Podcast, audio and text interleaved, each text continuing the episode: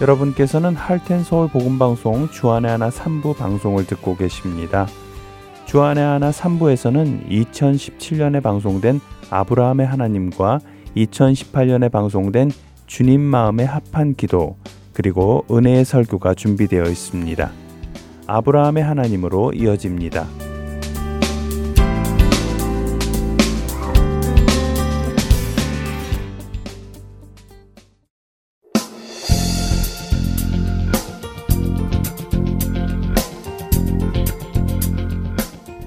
애청자 여러분 안녕하세요. 10월 개편을 맞아 새롭게 여러분께 선보이는 코너 아브라함의 하나님 진행의 최광덕입니다. 네, 여러분 안녕하세요. 함께 진행하는 강승규입니다.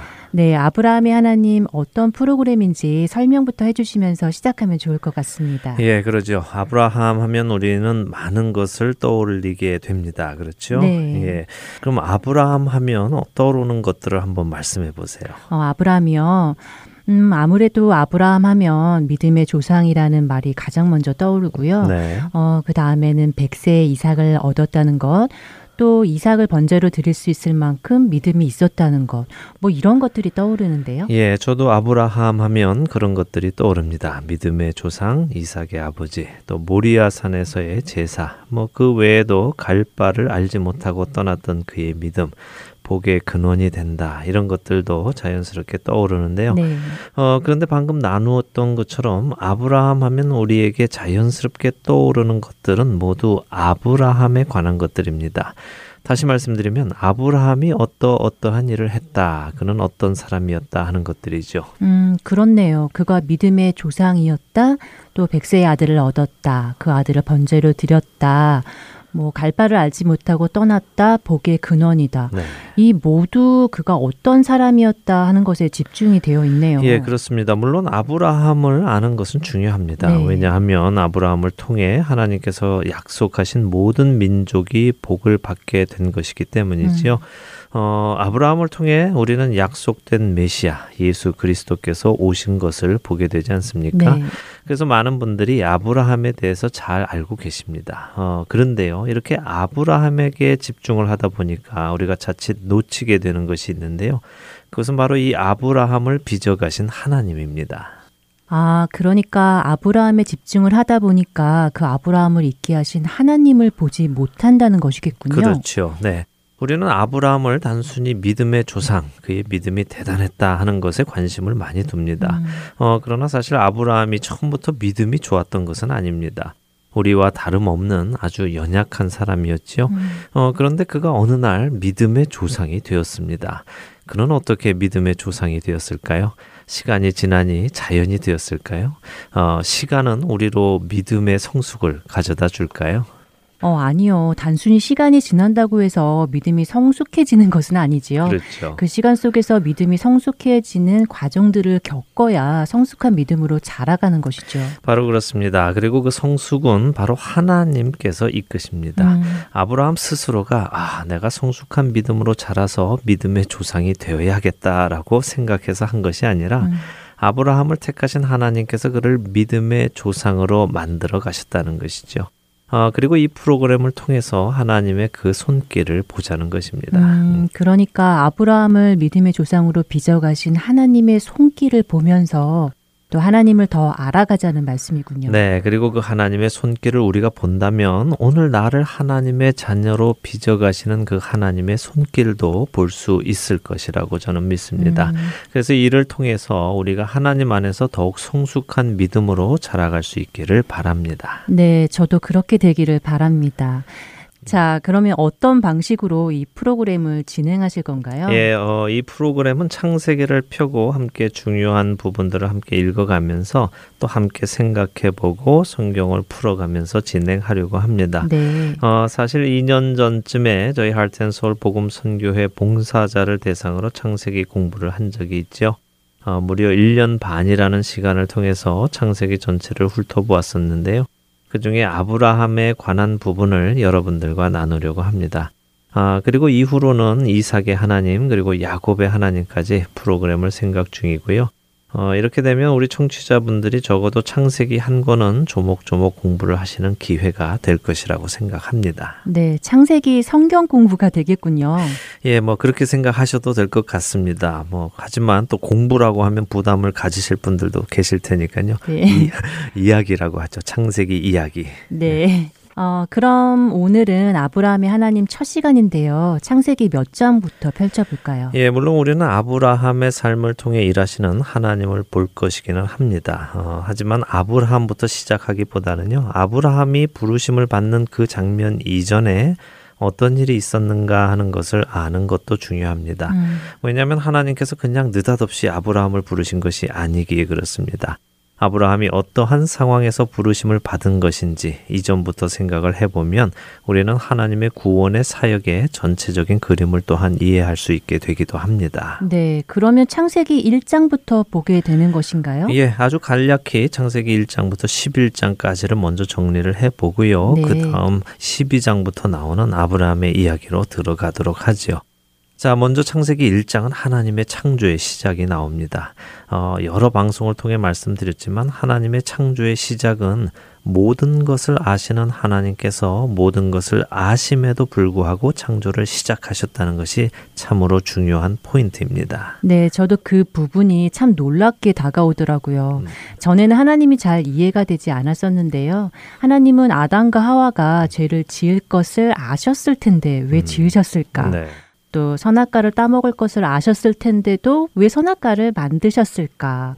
뭐 이런 궁금증이 있었는데요. 네. 성경을 보면 볼수록 그러한 사실을 다 아시고도 그 일을 시작하신 하나님의 은혜가 더 크게 느껴지더라고요. 그렇습니다. 어, 인간이 죄를 지을 것을 아시기에 하나님이 포기하신 것이 아니라 아시면서도 그들과 영원한 교제를 하시기 위해서 창조를 시작하셨다는 것을 깨닫는 것은 정말 하나님의 크신 은혜를 다시 생각해 보게 됩니다. 네. 자, 하나님은 종말에 하나님의 나라로 데리고 가실 하나님의 백성을 얻기 위해서 창조를 시작하셨습니다. 우리가 아는 대로 인간은 그러한 선하신 하나님의 뜻에 반하는 일을 했지요. 하나님의 말씀에 불순종한 것이지요. 네, 인간의 역사는 불순종의 역사입니다. 네. 선하신 하나님의 뜻을 따르기보다 뱀의 말을 믿고 따랐고 그 후로도 계속적으로 하나님으로부터 멀리 가는 역사가 창세기 3장부터 11장에 기록이 되어 있습니다. 아, 먼저 창세기 3장 24절을 한 절 읽어 주시죠. 이같이 하나님이 그 사람을 쫓아내시고 에덴 동산 동쪽의 그룹들과 두루 도는 불칼을 두어 생명나무의 길을 지키게 하시니라. 네. 네, 아담과 하와가 죄를 짓고 에덴 동산에서 쫓겨나는 장면이군요. 그렇습니다. 이들이 에덴 동산에서 쫓겨나서 동쪽으로 갔습니다. 그래서 이들이 다시 에덴으로 들어오려면 동쪽에서 들어와야 하는 것입니다. 하나님은 그들이 들어오지 못하도록 에덴 동산 동쪽에 그룹, 그러니까 천사들을 두시고 아담과 하와가 들어오지 못하도록 하시지요. 그래서 성경에서 보면 동쪽은 하나님으로부터 멀어지는 상징적인 의미를 가지고 있습니다. 음, 동쪽으로 가는 것이 하나님과 멀어진다는 상징이군요. 네. 아담과 하와가 죄를 짓고 동쪽으로 가지요. 아, 아담과 하와는 가인과 아벨을 낳았습니다. 그런데 가인이 또 죄를 짓습니다. 형이 동생을 죽이는 끔찍한 죄가 일어난 것이죠. 네.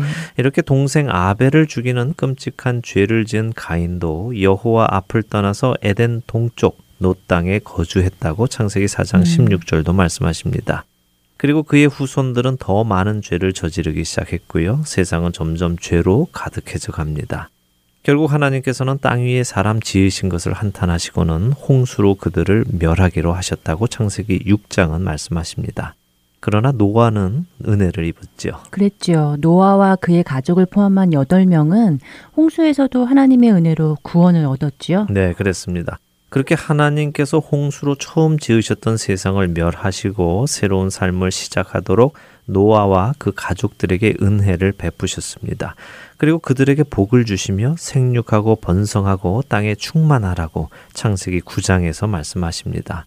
그런데 인간은 그런 하나님의 말씀에 또 불순종합니다. 바로 창세기 11장인데요. 창세기 11장 2절을 한번 읽어 보실까요? 네. 이에 그들이 동방으로 옮기다가 신할 평지를 만나 거기 거류하며 네. 아, 또 동방으로 옮겨갔다고 음. 말씀하시네요. 네. 어, 상징적으로 하나님으로부터 더 멀리 간다는 의미겠군요. 네, 그렇게 이해할 수 있겠습니다. 이렇게 동방으로 옮겨가던 이들이 하는 언행을 보면 그들이 하나님으로부터 멀리 간다는 것을 더욱 명백히 알 수 있는데요. 4절을 읽어볼까요? 또 말하되 자 성읍과 탑을 건설하여 그 탑 꼭대기를 하늘에 닿게 하여 우리 이름을 내고 온 지면에 흩어짐을 면하자 하였더니 네, 자 하나님께서는 노아와 노아의 가족에게 은혜를 베푸셔서 홍수의 심판에서 구원하셨습니다. 네. 그리고 그들에게 다시 복을 주시며 생육하고 번성하여 땅에 충만하라고 명령하셨죠. 음.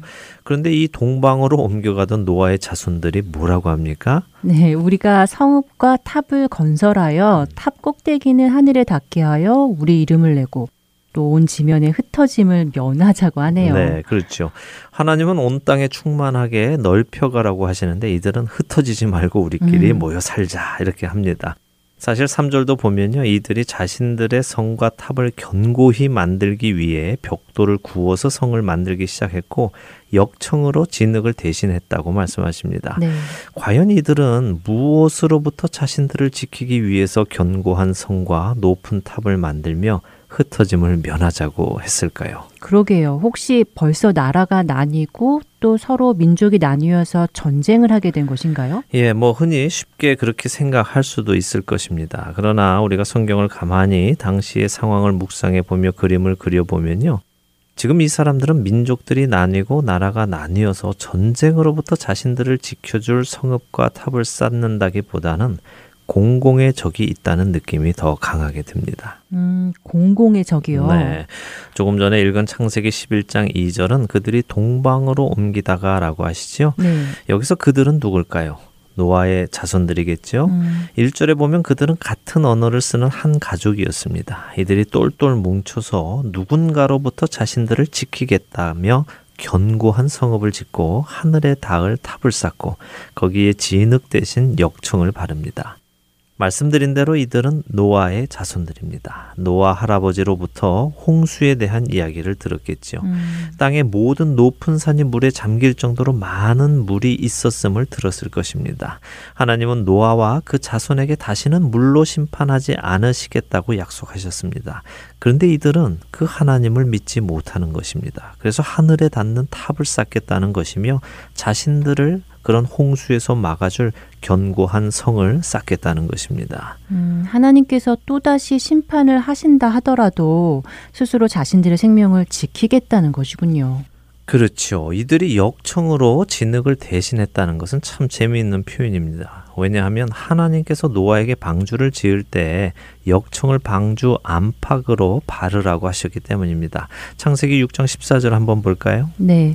너는 고페르 나무로 너를 위하여 방주를 만들되 그 안에 칸들을 막고 역청을 그 안팎에 칠하라. 음. 어 그렇네요. 하나님께서 방주의 안팎을 역청으로 칠하라고 하시네요. 네. 역청이 무슨 방수 효과라도 있는가 보군요. 예, 그렇다고 하더라고요. 역청은 인류 역사 속에서 방수를 위해 사용되어져 왔다는 기록이 많이 있습니다. 우리가 주목해서 볼 점은 노아의 후손들이 동방으로 옮겨가다가 벽돌로 성을 쌓고 역청으로 그 벽돌들을 이었다는 사실은 방수가 잘 되는 그리고 하늘에 닿을 만큼 높은 탑을 쌓아서 아무리 홍수가 심하게 올라와도 자신들을 지킬 수 있는 그런 의지를 보이고 있다는 사실이죠. 음. 아까 공공의 적이라고 말씀을 하셨는데 네.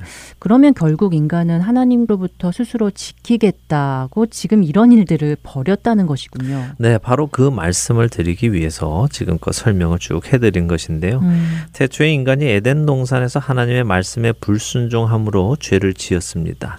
죄라는 것은 바로 하나님의 말씀을 따르지 않는 것이며 그분의 말씀을 믿지 않는 것입니다. 이렇게 죄를 지은 사람들은 점점 동쪽으로, 즉 하나님으로부터 멀어져 갑니다. 자신들의 죄를 깨닫고 하나님께 더 가까이 가는 것이 아니라 오히려 하나님으로부터 더욱 멀리 떠나가는 것이죠. 하나님을 대적하고 자신들 스스로의 힘으로 하나님으로부터 독립하겠다고 하는 것입니다. 이것이 바로 창세기 3장에서 11장까지의 주제입니다. 음, 그러니까 어, 창세기 1장과 2장은 하나님의 창조의 이야기라면 3장부터 11장까지는 인간의 타락의 이야기고 또 하나님을 대적하는 인간의 이야기이겠군요. 그렇죠. 하나님과 원수가 된 인간의 이야기입니다. 네. 자, 그렇다면 하나님의 입장에서는 이미 노아의 홍수를 통해 심판을 한번 하셨고 그 안에서 은혜를 베푸셔서 노아의 가족에게는 생명을 지켜 주셨는데 이 사람이라는 존재는 그런 하나님께 감사하기보다는 하나님으로부터 더 멀어져 가려고 하니 어떻게 하셔야 되겠습니까? 음. 또다시 심판을 하셔야 되지 않겠습니까? 하지만 하나님은 심판을 당장 하셔야 함에도 불구하고 그 심판을 유보하십니다. 그리고는 한 가지 하나님의 놀라운 계획을 시작하시는데요. 모두 다 같이 죄로 치우쳐서 하나님을 따르지 않기로 하는 이때에 하나님은 한 사람을 선택하십니다. 그게 아브라함이군요. 그렇죠. 바로 아브라함이라는 한 사람을 택하셔서 온 인류를 구원하실 하나님의 그 원대한 계획을 시작하시는 것입니다. 음. 그런데 이 아브라함이라는 사람이 과연 얼마나 대단한 사람이었길래 하나님은 그를 택하셔서 온 인류를 구원하시기로 하셨을까요? 우리는 아브라함의 무언가 대단한 점이 있어서 하나님이 그를 택하셨을 것이라고 생각하기도 합니다. 그의 믿음이 대단했거나 그의 가문이 좋았거나 혹은 그의 기본 성품이 좋았거나 어떤 무엇이라도 있었을 것이라고 생각해 봅니다만 여호수아 24장 2절을 보면 아브라함의 아버지 데라는 강 저쪽에 살며 다른 신을 섬겼다고 말씀하십니다. 네, 우상을 섬기는 집안이었군요. 그렇죠. 아브라함의 고향 강 저쪽이라 불리는 곳은 갈대아인의 우루라는 것을 다들 아실 것입니다. 네. 우루는 당시 달의 신이라고 불리는 신이라는 신숭배의 중심지였습니다. 이름 자체가 신이네요. 죄라는 영화가 생각납니다. 예, 아이러니하게도 그렇습니다. 네. 그들이 섬기던 달의 신의 이름이 신, S-I-N입니다. 어, 데라의 집안은 바로 이런 우상 숭배의 중심지에 살고 있었고 우상을 숭배하며 살았죠. 데라의 아들인 아브라함 역시 그 땅에 살며 그 땅의 문화 속에서 살고 있었습니다. 이곳은 상징적인 의미로 보자면요. 세상의 중심입니다. 음. 하나님을 섬기지 않는 자들의 중심, 세상의 중심이지요. 이런 곳에서 하나님께서는 한 사람을 선택하십니다. 자, 이제 아브라함의 첫 등장을 잠시 살펴보죠. 창세기 11장 26절부터 30절까지를 한번 읽어 주세요. 데라는 70세의 아브람과 나홀과 하란을 낳았더라. 데라의 족보는 이러하니라. 데라는 아브람과 나홀과 하란을 낳고 하란은 롯을 낳았으며 하란은 그 아비 데라보다 먼저 고향 갈대아인의 우리에서 죽었더라.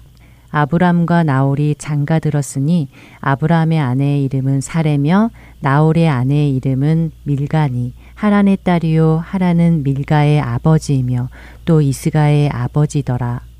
사례는 임신하지 못함으로 자식이 없었더라. 네, 자 아브라함의 원래 이름인 아브람으로 나옵니다. 네. 아직은 그의 이름이 아브람이지요. 어, 그러나 우리는 특별한 경우를 제외하고는 아브라함이라고 호칭을 하겠습니다. 그것이 혼란을 줄일 수 있으니까요. 네. 자 아브라함의 간단한 배경이 나옵니다. 아브라함의 아버지인 데라의 이야기부터 나오죠. 데라가 70세의 아브람과 나홀과 하란을 낳았다고 하십니다.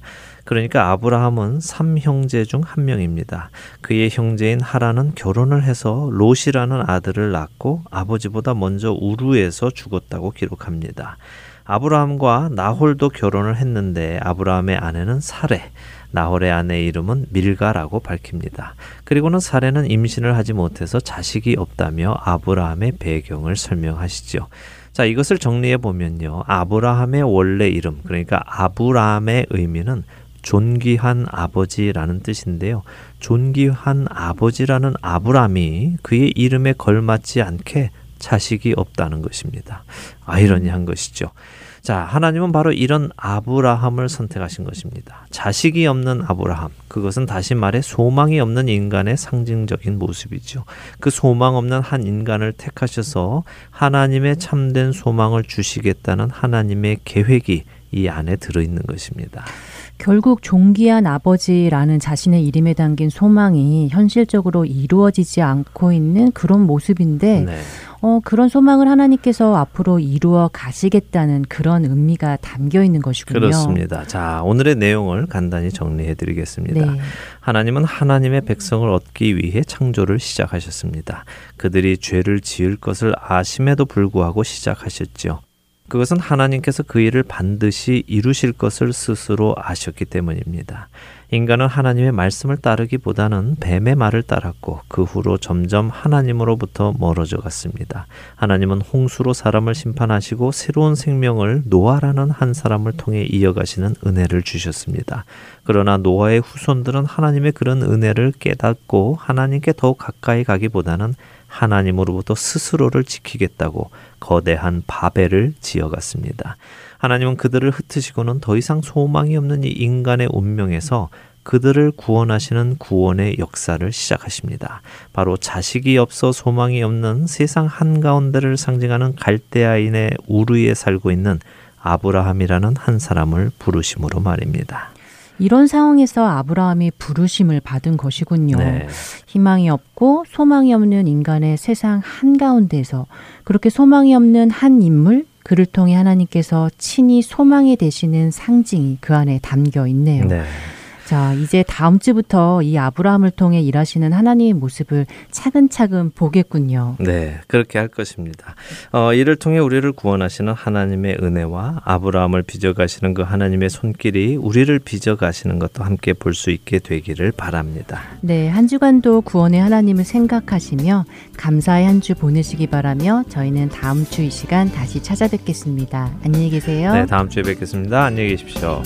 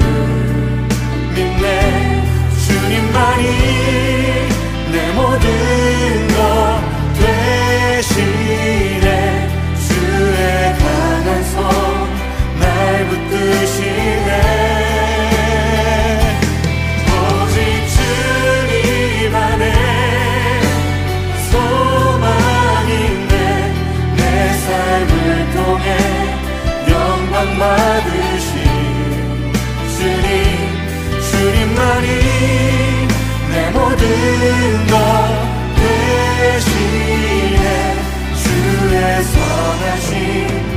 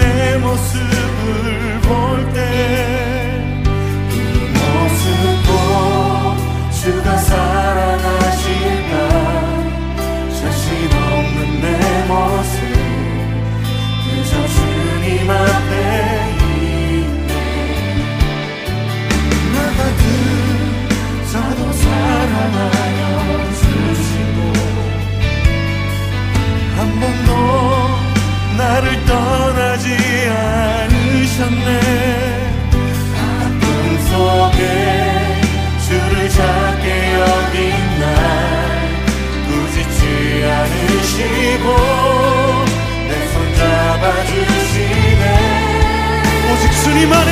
오직 주 있습니다 오직 주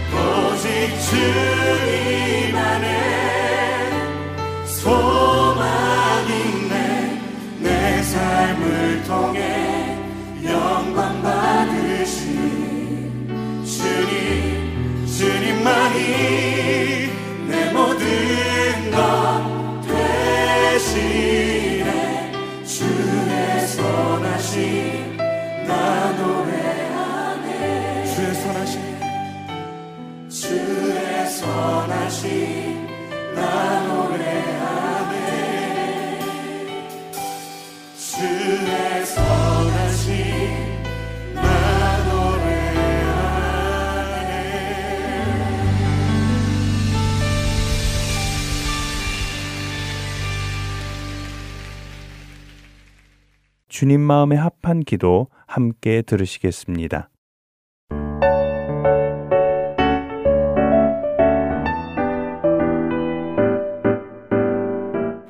애청자 여러분 안녕하세요. 새롭게 여러분들을 찾아뵙는 프로그램 주님 마음에 합한 기도 진행의 민경은입니다.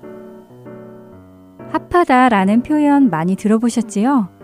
한글 성경에는 구약과 신약 각각 한 번씩 이 표현이 등장하는데요. 구약 예레미야 3장 15절에 내 마음에 합한 목자들을 너희에게 주리니 그들이 지식과 명철로 너희를 양육하리라 라는 말씀이 있고요. 신약 성경에는 개역 한글 버전으로 보았을 때 사도행전 13장 22절에 내가 이세의 아들 다윗을 만나니 내 마음에 합한 사람이라 내 뜻을 다 이루게 하리라 하시더니 라는 말씀에 사용되었지요. 합하다 라는 단어는 합당하다, 합쳐지다, 모으다, 일치하다 이런 의미를 담고 있습니다.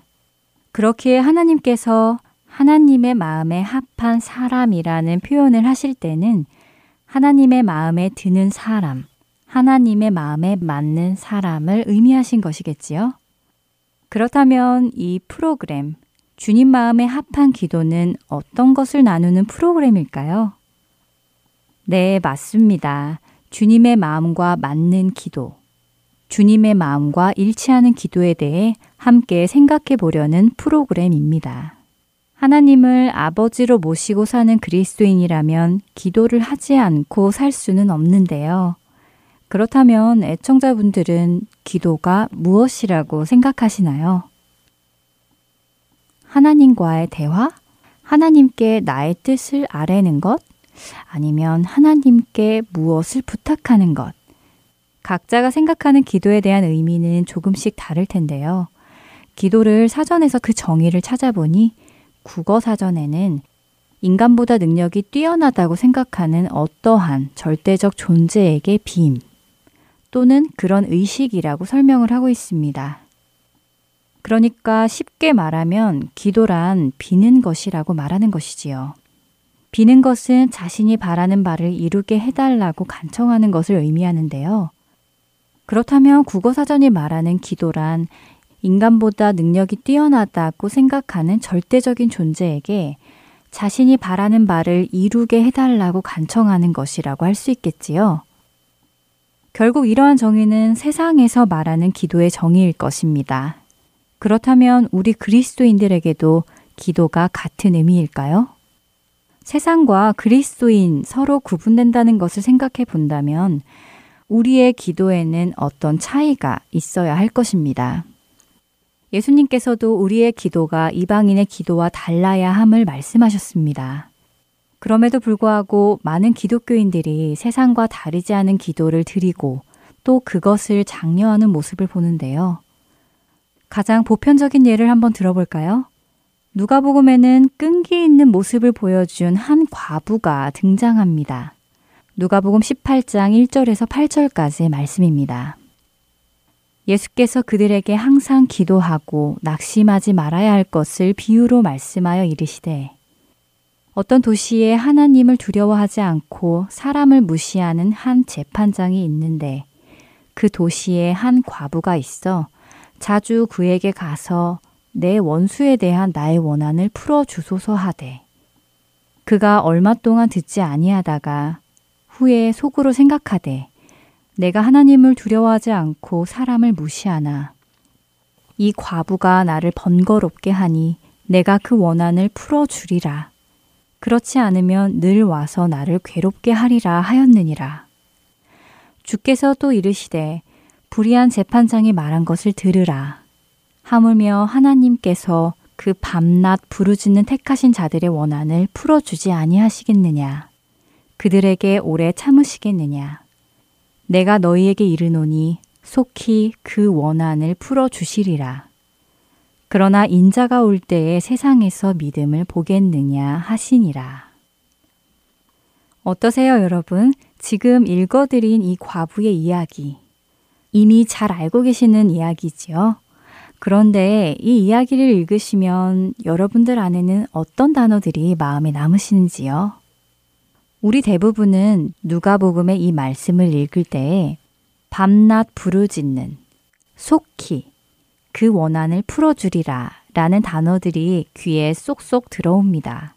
그래서 예수님께서 해주신 이 비유를 읽고 나면 이 불의한 재판장이 말한 나를 번거롭게 하니 그 원한을 풀어주리라. 그렇지 않으면 늘 나를 괴롭히겠구나 라는 말을 근거로 하여 이런 불의한 재판장도 들어주는데 하물며 하나님께서 끈질기게 밤낮으로 기도하면 들어주시지 않겠는가 하는 생각을 가지게 됩니다. 하지만 예수님께서 이 비유를 주신 것은 우리에게 끈질기게 기도하여 원하는 것을 얻으라고 해 주신 말씀은 아닙니다. 이미 이 비유를 주신 목적에 대해 성경은 1절에 말씀하고 계시지요. 항상 기도하고 낙심하지 말 것을 비유로 말씀하신다고 예수님께서 말씀하셨지요. 예수님의 말씀은 끈질기게 기도해서 얻어라 라고 말씀하시는 것이 아니라 오히려 우리의 기도에 하나님께서 비록 응답하시지 않는 것 같다 해도 하나님께서 듣지 않으시는 것이 아니라 하나님의 계획이 있으시고 뜻이 있으시기에 그런 것이니 너희는 낙심하지 말고 항상 기도해라 라고 하시는 것입니다. 하나님께서 다 알고 계시니 그분이 너희의 원한을 풀어주실 것이라고 하시지요. 우리의 원하는 것을 이루어 주시는 것이 아니라 우리의 원한. 다시 말해 그리스도인이 이 세상에 살아가면서 억울하게 고통당하고 핍박받고 고난을 받는 그 원한을 갚아주시겠다는 말씀입니다. 그렇다면 이 상황에서 하나님의 마음에 합한 기도란 무엇일까요? 고통 중에서도 하나님의 신실하심을 믿으며 낙심하지 말고 그분의 공의가 실현되기를 기도하는 것이겠지요? 이처럼 우리가 하나님의 말씀을 잘 모르면 우리는 잘못된 일을 하게 됩니다. 어떠세요, 여러분? 여러분은 주님의 마음에 합한 기도를 드리고 있다고 생각하시나요? 사실 우리는 기도 생활을 많이 하고 있습니다. 그런데 기도 생활을 잘 하고 있는지, 지금 하는 이 기도가 하늘로 올려지는 기도인지, 왜 나의 기도에는 아무 응답이 없는지 궁금해 하신 적 없으신가요? 기도란 정말 무엇일까? 하나님께 나의 불평불만을 표현해도 되는지 무조건 감사만 해야 하는 것인지 주님께서 모든 것을 다 알고 계시는데 나의 필요를 꼭 기도드려야 하는지 큰 변화도 없는 것 같은데 계속 기도해야 하나라는 고민 해본 적 없으신가요? 하나님께 무엇을 구해야 하며 무엇에 대해 말씀드려야 할지 막연한 마음이 들 때가 한두 번이 아닙니다. 애청자 여러분들도 기도에 대한 여러 지식들을 많이 배워서 알고 계실 텐데요. 저 역시 기도는 어떤 것이다 라며 배워서 알고는 있지만 어떤 기도가 주님 마음에 합한 기도인지 궁금해졌습니다. 그래서 애청자 여러분들과 성경 속 인물들의 기도를 살펴보려고 합니다. 성경 속에는 다니엘, 엘리야, 한나, 그리고 다윗과 같이 기도드리는 인물들이 많이 있는데요. 또 다양하고 여러 상황 속에서 드려지는 기도 내용도 다 다르고요. 그들은 어떤 마음가짐으로 어떤 표현 방법으로 주님께 기도했는지 알아보며 그들의 기도와 우리 각자가 드리는 기도를 비교해 본다면 우리는 무엇이 하나님의 마음에 합한 기도인지 알 수 있을 것입니다. 얼마나 많이 기도하는 것보다 어떻게 기도해야 하는지 그 방향을 기준 삼아 배워보기를 원합니다. 다음 시간에는 여호사밧의 기도를 통해 우리가 무엇을 알 수 있는지 함께 알아보겠습니다. 다음 시간에 뵙겠습니다. 안녕히 계세요.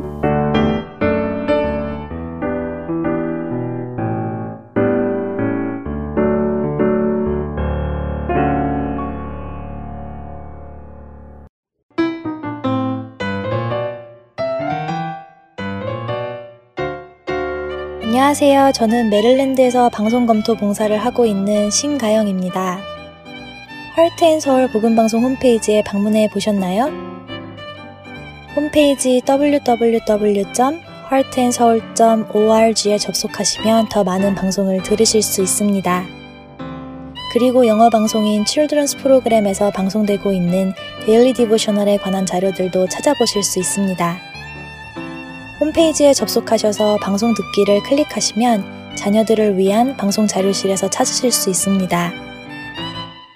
홈페이지를 이용하실 때 불편하신 점이 있으시거나 궁금한 점이 있으신 분은 사무실 전화번호 602-866-8999로 연락 주시기 바랍니다. 감사합니다.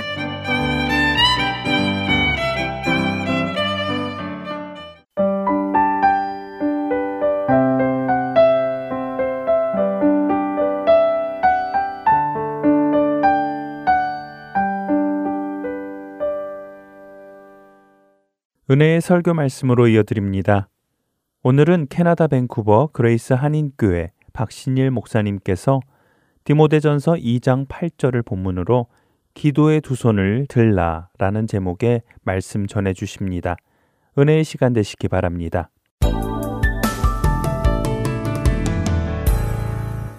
오늘 함께 나눌 말씀은 디모데전서 2장 8절입니다. 한 절 말씀입니다. 다 같이 함께 2장 8절 봉독하도록 하겠습니다. 그러므로 각 처에서 남자들이 분노와 다툼이 없이 거룩한 손을 들어 기도하기를 원하노라. 아멘.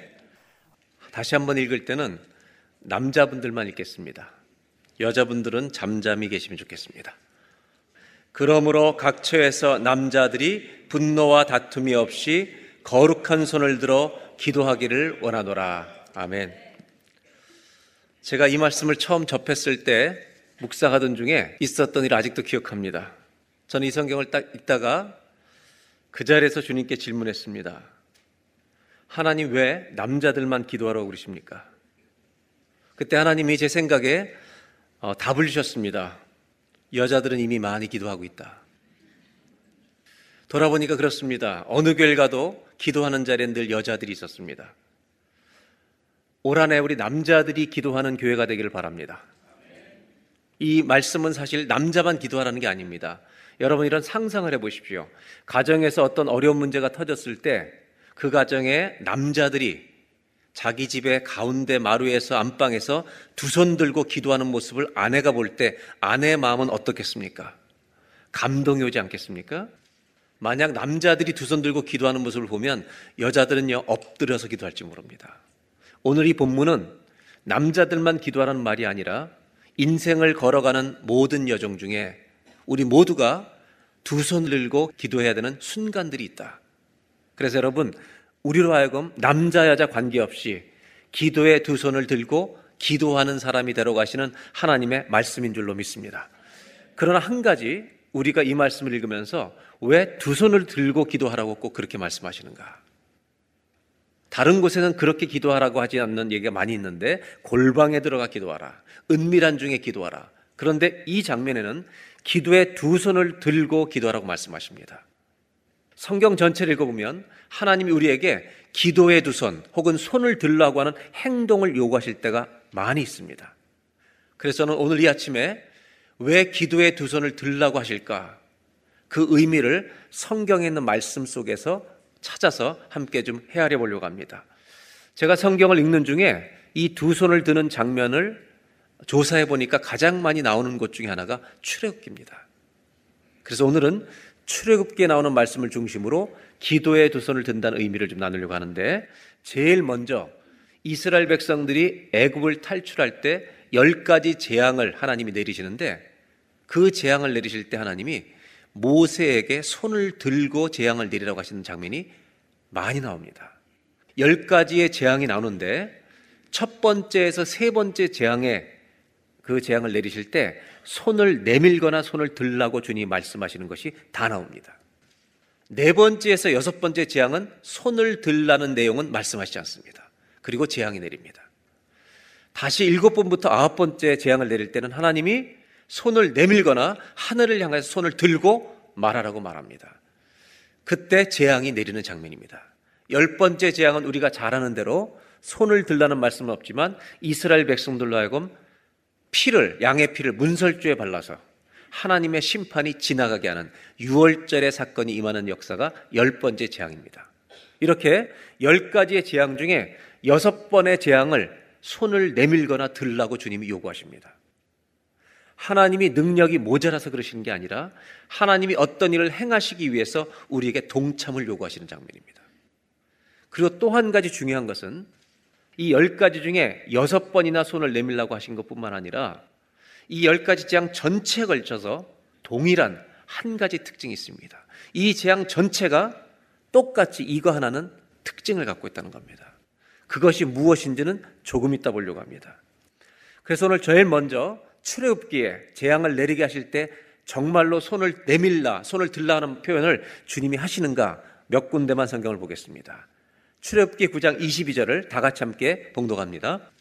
여호와께서 모세에게 이르시되 너는 하늘을 향하여 손을 들어 애굽 전국의 우박이 애굽 땅의 사람과 짐승과 밭의 모든 채소에 내리게 하라. 하나님이 손을 내밀어서 재앙을 내리게 하시는 장면입니다. 여섯 번째 재앙입니다. 그 다음에 10장 12절을 보겠습니다. 제가 읽어드리겠습니다. 여호와께서 모세에게 이르시되 애굽 땅 위에 내 손을 내밀어 메뚜기를 애굽 땅에 올라오게 하여 우박에 상하지 아니한 밭에 모든 채소를 먹게 하라. 손을 내밀어서 재앙을 내리게 하시는 장면입니다. 21절입니다. 다 같이 한번 보겠습니다. 여호와께서 모세에게 이르시되 하늘을 향하여 내 손을 내밀어 애굽 땅 위에 흑암이 있게 하라. 곧 더듬을 만한 흑암이리라. 이게 아홉 번째 재앙입니다. 아까 말씀드린 게 여섯 번째가 아니라 일곱 번째, 여덟 번째, 아홉 번째 재앙인데 이 세 가지 마지막 재앙을 전부 다 손을 내밀라고 하시는데 아홉 번째 재앙은 하늘을 향하여 손을 내밀어서 흑암이 오게 하라는 겁니다. 앞을 더듬을 만한 흑암이라는 것입니다. 이렇게 손을 내밀거나 들라고 하는 요청을 하나님이 하실 때가 있더라는 겁니다. 여기에는 어떤 목적을 이루시기 위함이다 하는 것을 압니다. 그렇다면 열 가지 재앙에 공통되는 특징이 하나 있습니다. 이것이 손을 드는 행위와 연결되어 있다는 것입니다. 왜 이 재앙을 내리신가? 재앙 전체의 목적이기도 하지만 손을 내밀어서 우리로 하여금 어떤 행동을 해서 하나님이 이 열매 결과를 우리에게 보게 하시는 겁니다. 그게 뭐냐 하면 이제 몇 군데 성경을 보겠습니다. 출애굽기 8장 22절입니다. 다 같이 함께 봉독합니다. 그날에 나는 내 백성이 거주하는 고센 땅을 구별하여 그곳에는 파리가 없게 하리니 이로 말미암아 이 땅에서 내가 여호와인 줄을 내가 알게 될 것이라. 하나님이 재앙을 내리실 때 열 가지 재앙에 공통된 특징이 있습니다. 구별하신다는 겁니다. 이 재앙이 이스라엘 백성에게는 오지 않게 하신다는 겁니다. 그리고 나서 23절에 내가 내 백성과 애굽 너희 백성 사이를 구별하리니 내일 이 표징이 있으리라 하셨다. 하라 말씀을 전하게 합니다. 여러분 열 가지 재앙의 특징이 있습니다. 하나님의 백성과 애굽 백성을 구별해 내시겠다는 겁니다. 이 일은 열 가지 재앙 그대로 이루어집니다. 9장 26절을 보겠습니다. 이스라엘 자손들이 있는 그곳 고센 땅에는 우박이 없었더라. 손을 내밀어 우박을 내리게 하라고 하셨습니다. 그런데 이스라엘 백성들이 살고 있는 땅에는 우박이 없습니다. 10장의 21절에 더듬을 만한 흑암을 손을 하늘 향해 뻗어서 내리게 하라고 하셨습니다. 그리고 23절, 22절, 23절에 보면 모세가 하늘을 향하여 손을 내밀매 캄캄한 흑암이 3일 동안 애굽 온 땅에 있어서 흑암의 재앙이 온 것입니다. 23절 다 같이 한번 읽겠습니다. 그동안은 사람들이 서로 볼 수 없으며 자기 처소에서 일어나는 자가 없으되 온 이스라엘 자손들이 거주하는 곳에는 빛이 있었더라. 아멘. 여러분 모든 어둠이 애굽 땅을 덮었는데 이스라엘 백성들이 살고 있는 곳에만 빛이 있었다고 말합니다. 열 가지 재앙을 통해서 하나님이 손을 내밀어서 계속해서 재앙을 요구하시는 목적 중에 하나는 어떤 결과를 우리에게 주시려고 하냐면 구별하시는 것입니다. 그리고 아홉 번째 재앙은 어둠이 오게 하는데 이스라엘 백성에게는 빛이 임하게 하신다는 겁니다. 여기에 손을 들고 기도하라고 말씀하시는 이유가 있습니다. 여러분, 우리는 오늘 이 성전에서 예배드리고 세상을 향해 나가면 어둠 속으로 갑니다. 하나님이 원하시는 것은 어둠 속에서 나가서 어둠 되지 말라는 것입니다. 하나님은 우리가 어두운 세상에서 빛으로 구별된 사람 되기를 원하시는 줄로 믿습니다. 그렇게 하기 위해서 우리가 해야 될 행위가 있습니다. 기도에 두 손을 들라는 것입니다. 기도의 두 손을 이 세상 한가운데서 높이 들고 사는 저와 여러분 되시길 바랍니다. 그때 하나님 우리를 구별해 내실 것입니다. 요한일서 1장 5절에 이렇게 말씀합니다. 하나님은 빛이시라. 그에게는 어두움이 조금도 없으시니라. 하나님, 우리가 믿는 하나님은 빛이십니다. 그분에게는 어둠이 없기 때문에 우리 하나님의 자녀들이 이 땅에서 어둠처럼 살기를 원하지 않고 빛 가운데 빛처럼 살아가기를 원하시는 줄로 믿습니다. 제가 한국의 교회사에 대한 책을 읽는 책 가운데 한국 그리스도인의 개종 이야기라는 책이 있습니다. 고맙게도 우리나라 기독교 옛날 이전 역사가 자료가 꽤 자세히 여러분 보관되어 있습니다. 그래서 교회사를 가르친 교수가 쓴 책인데 이 책을 읽다가 작은 감동이 하나 왔습니다. 저는 이 내용은 우리 한국 기독교인들이 교육적인 차원에서도 이것은 좀 알고 지냈으면 좋겠다는 생각입니다. 그래서 뭐냐면 대한민국의 개신교회로서 첫 교회는 어떤 교회였을까? 여러분 세문안 교회도 아니고 정동 교회도 아닙니다. 대한민국에 제일 처음 세워진 교회는 개신교회는 황해도에 있는 소래교회입니다. 여기 이 교회를 시작한 사람은 서상윤이라는 평신도입니다. 오늘 그분 얘기를 잠깐 하려고 합니다. 이 서상윤 씨는 1849년 양반 가문에서 태어납니다. 젊은 나이에 10대 후반부터 장사를 시작합니다. 근데 처음 사업을 시작했다가 자기에게 있는 모든 가산을 재산을 다 날려버립니다. 그러고 나서 이 사람은 독한 마음을 품습니다. 예수를 믿기 전이었습니다. 아주 철저한 장사꾼이 되기로 결심합니다. 그리고 그는 나중에 예수 믿은 다음에 자신에 대한 과거의 삶을 돌아보면서 이런 고백을 남깁니다. 그 시기는 교만과 간음과 탐심과 심지어 남을 해치고 재물을 속여서 돈을 벌었던 시간이었다고 말합니다. 그래서 그의 별명은 친구나 주변 사람들이 개똥이라고 불렀습니다. 이 사람이 하도 지저분하게 살아서 개똥이라고 불렀습니다. 1878년도에 장사를 위해서 중국까지 갑니다. 이 사람은 인삼 장사를 합니다. 1878년, 오늘로 말하면 140년 전입니다. 갑작스런 병에 걸려서 열병에 걸려 죽을 지경에 이릅니다. 그때 중국에서 만난 사람들이 의사였던 영국 선교사들입니다. 맥킨타이어라는 선교사를 만나게 됩니다. 그때 자기를 정말 가족처럼 돌봐주는 사랑을 느끼면서 예수님을 전했는데 그때 믿지는 않았다고 합니다. 그러나 그 사랑을 잊을 수 없어서 뭐라고 이 사람은 기록에 남기냐면 그날이 처음 주님이 자기를 부르신 시간이었음을 알게 되었다고 합니다.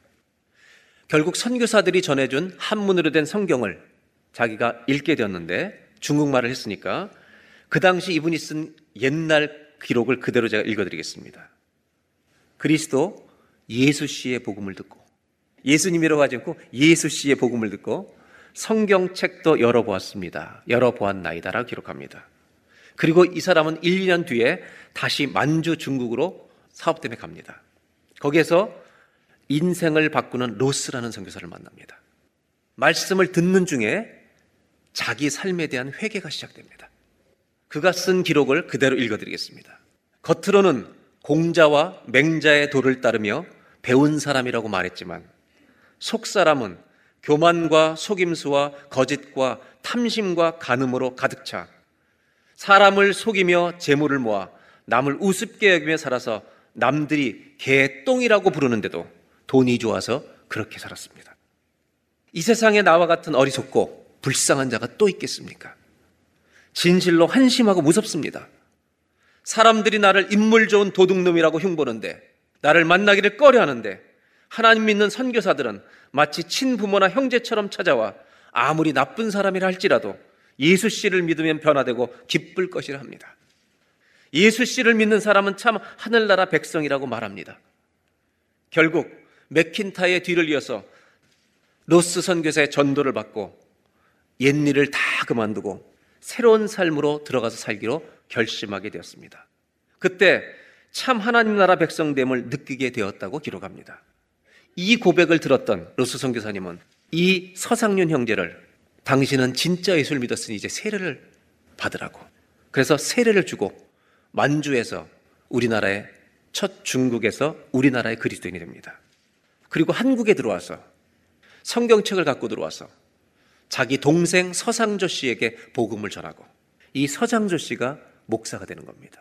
그래서 대한민국의 장로교회 최초의 7인 목사 중에 한 명이 서상윤의 동생 서상조가 되고 여러분 잘 아는 세문안 교회 이런 귀한 섬기는 일꾼이 됩니다. 그리고 서상윤과 이 서상조가 황해도 소래에서 복음을 전해서 10명이 세례를 받고 58가구 중에 50가구가 교회 나오는 기적 같은 교회를 한국에 이루게 됩니다. 여러분 선교사들이 놀라는 게 이것입니다. 어느 선교 역사에도 선교사가 들어가기 전에 교회가 생긴 데가 없습니다. 하나님은 이렇게 하신 겁니다. 오늘 제가 말씀드리려고 하는 것은 서상윤에 대한 이야기입니다. 제가 이 우리 한국 교회사 이전의 기록들을 읽으면서 제 마음속에 감동이 온 것은 이것입니다. 옛날에는 예수를 믿는다는 것이 변화된다는 것을 의미했습니다. 세상에 살던 사람들이 예수를 믿는다는 것이 자기가 살던 삶에서 돌이키는 것을 의미했습니다. 이것이 기독교였습니다. 요즘은 세상 사람들이 예수 믿는 사람들을 이렇게 말합니다. 가증한 것이라고 말합니다. 예수 믿는 것들은 껍데기 위선으로 가득 찬 것들이라고 말합니다. 저는 그분들의 말에 반박할 생각이 없습니다. 혹시 우리도 고치지 못하시는 예수님을 전하고 있는 거 아닙니까? 기독교 신앙은 예수를 믿는다는 것은 내가 바뀐다는 것을 의미했습니다. 저는 우리 기독교 신앙이 이 믿음으로 다시 돌아올 수 있기를 바랍니다. 하나님은 우리가 이 어두운 세상 가운데 빛으로 살아가기를 원하십니다. 그래서 우리에게 말씀하시는 게 부탁하시는 게 있습니다. 너 기도의 두 손을 들어야 된다. 어두운 곳에서 기도의 두 손을 들면 내가 너로 빛처럼 살게 하겠다. 예수 믿는 사람답게 살아가는 거 쉽지 않습니다. 예수 믿는 사람은 돈을 바르게 벌어야 합니다. 그리고 바르게 쓸 줄 알아야 합니다. 하나님은 왜 남자들이 거룩한 손을 들고 기도하라고 하십니까?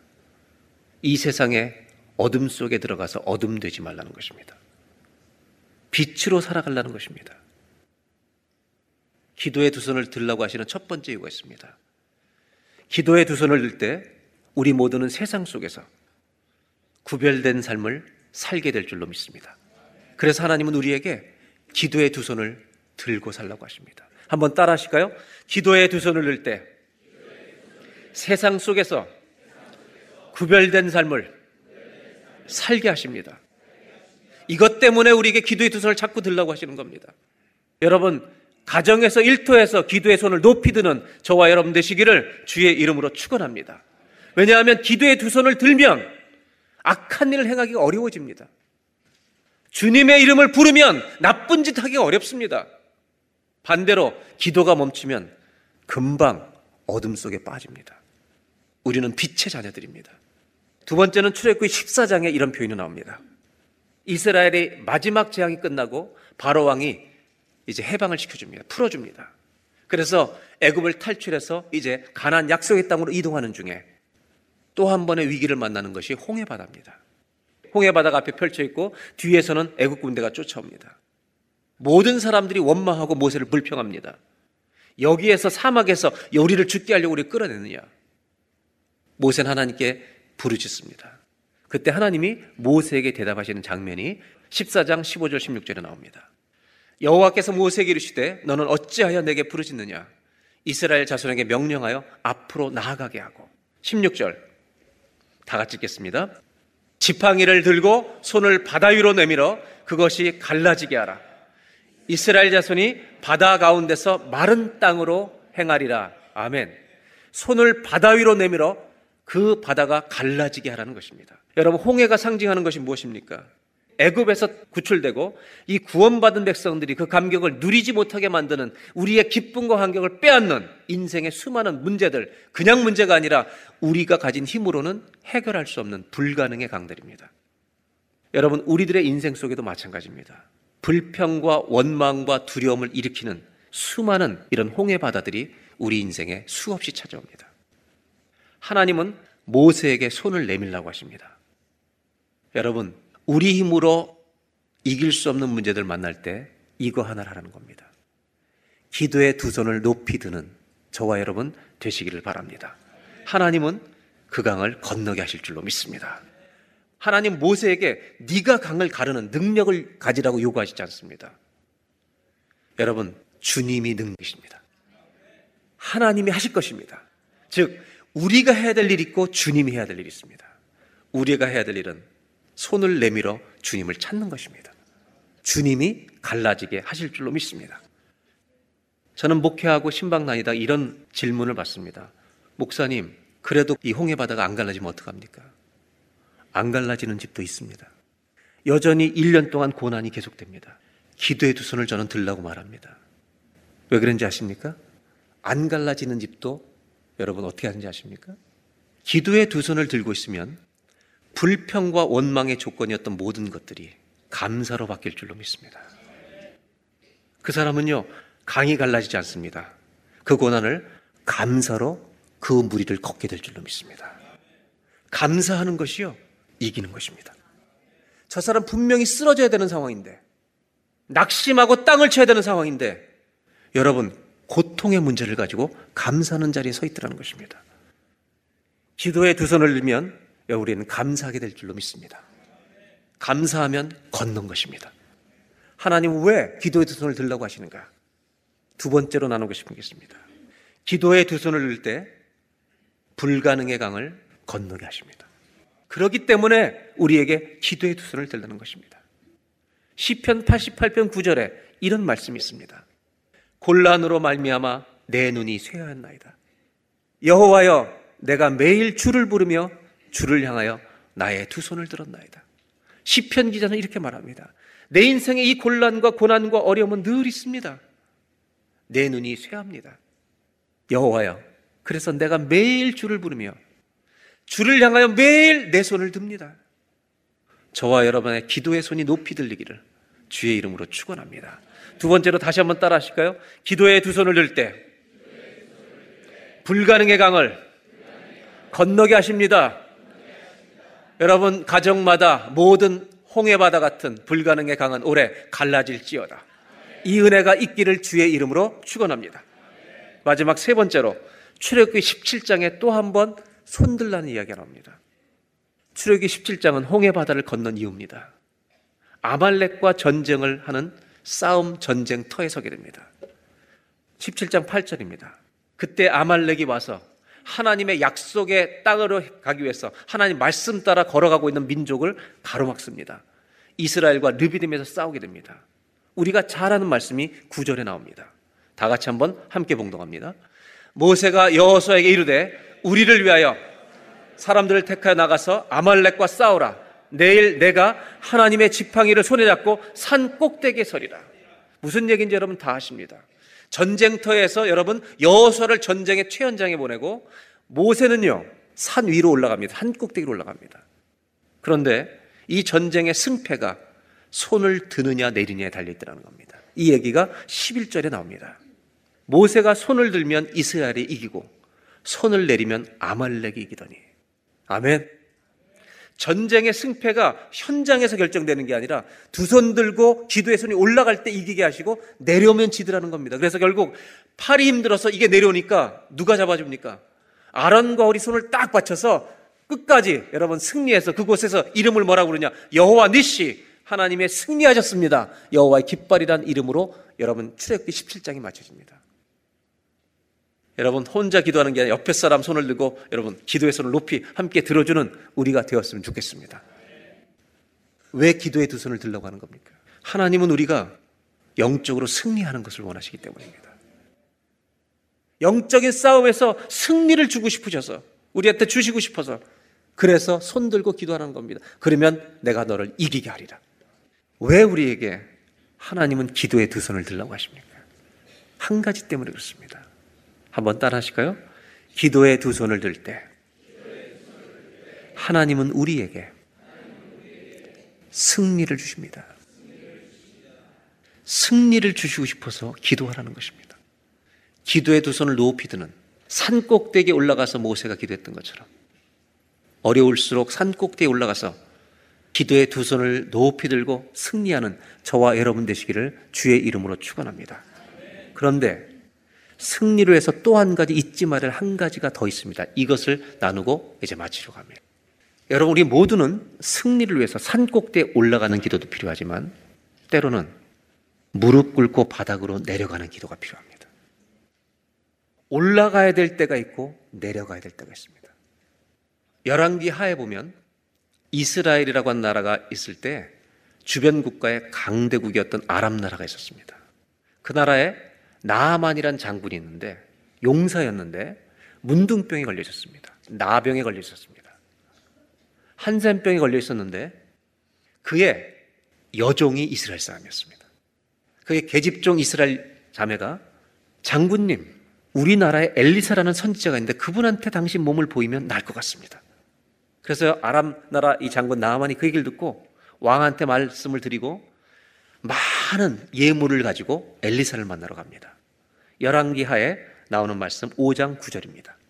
나아만이 이의 말들과 병거들을 거느리고 이르러 엘리사의 집문에 선 것입니다. 그때 10절 엘리사가 다 같이 한번 읽어볼까요? 엘리사가 사자를 그에게 보내 이르되 너는 가서 요단강에 몸을 일곱 번 씻으라 내 살이 회복되어 깨끗하리라 하는지 요단강에 몸을 몇 번 씻으라 그랬습니까? 일곱 번입니다. 여러분 문제는 뭐냐면 엘리사가 나오지도 않는 겁니다. 자기가 약소 국가인데 나오지도 않는 겁니다. 그리고 사자 자기 종을 보내서 요단강 물에 일곱 번 씻으라고 이렇게 말하는 겁니다. 이때 여러분 나만 장군이 너무 화가 나는 겁니다. 어떻게 나를 이렇게 대접하냐? 적어도 자기 하나서 얼굴을 보여야지. 그러면서 11절에 이렇게 말합니다. 나아만이 노하여 물러가며 이르되 내 생각에는 그가 나에게로 나와 서서 그의 하나님 여호와 이름을 부르고 그의 손을 그 부위에 흔들어 나병을 고칠까 하였다. 적어도 내 앞에 겸손하게 태도를 볼줄 아는데 어디 나오지도 않고 나를 고칠. 그러면서 여러분 들어서 안 고친다고 갑니다. 배울 게 하나 있습니다, 여러분. 내가 부족하면 좋은 사람이라도 옆에 두고 사셔야 합니다. 나만이 들어서 가려 그럴 때 뜯어 말린 사람들이 훌륭한 종들입니다. 나만과 같이 왔던 13절 그의 종들이 나와서 말하 이르되 내 아버지여 장군을 그렇게 부르는 겁니다.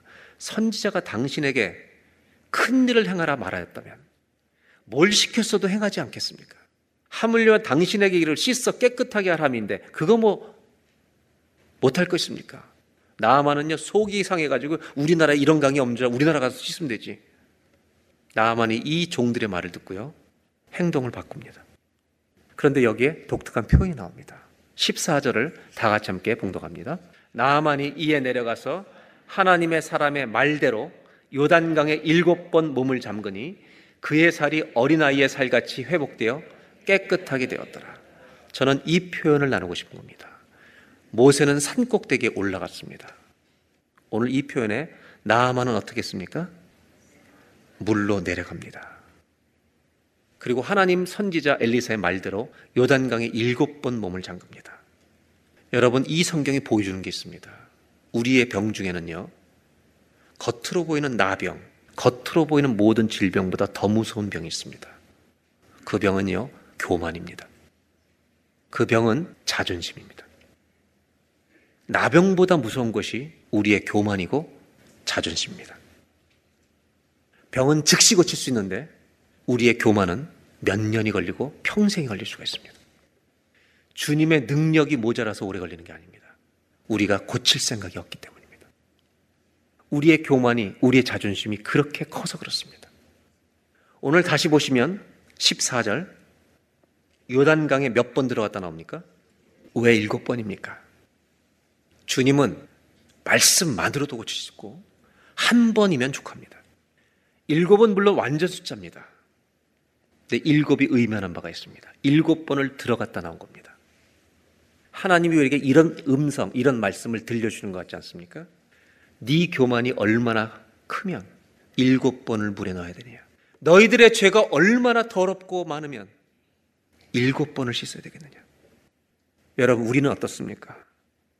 몇 번을 요단강 물에 들어가면 우리가 낫겠습니까? 백 번이라도 들어갈 테니 주님 고쳐달라고 기도해야 될 준비가 되셨습니까? 기도에 두 손을 들라는 것은 행위 자체만을 말하는 게 아닙니다. 내 마음을 다하여 주님께 나아가자는 것입니다. 이 기도를 가진 사람에게 하나님 반드시 승리를 주실 줄로 믿습니다. 그래서 올라가는 것이 승리일 때가 있고 내려가는 것이 승리일 때가 있습니다. 그래서 시편 기자는 63편 4절에 이렇게 노래합니다. 다 같이 한번 읽겠습니다. 주의 이름으로 말미암아 나의 손을 들리이다.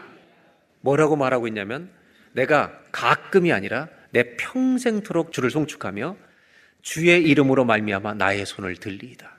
여러분 예수 믿는 사람은 기도의 손이 들려져야 할 줄로 믿습니다.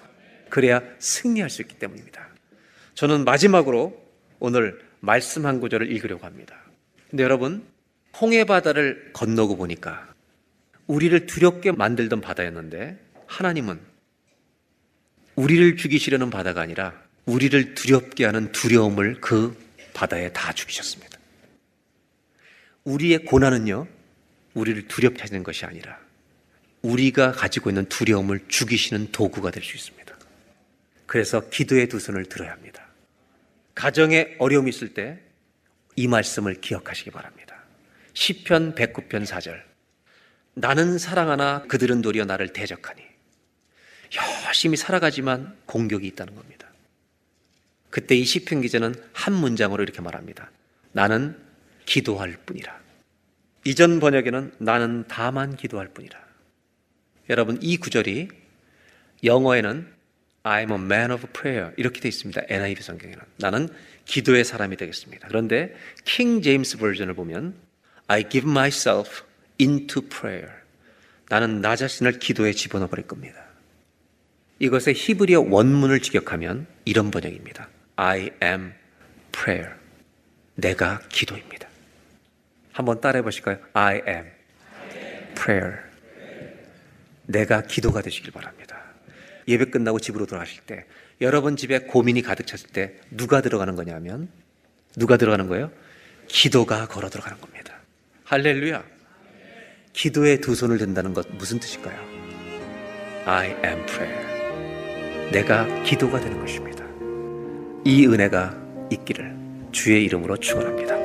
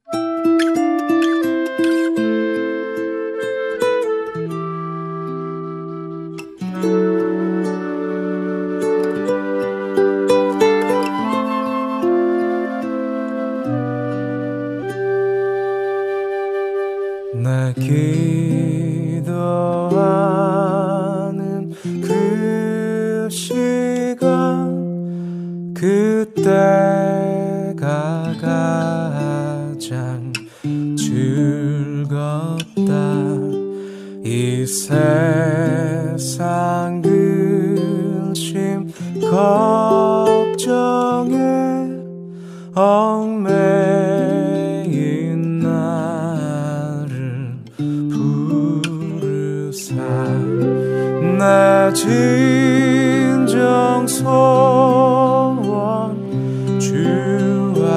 같은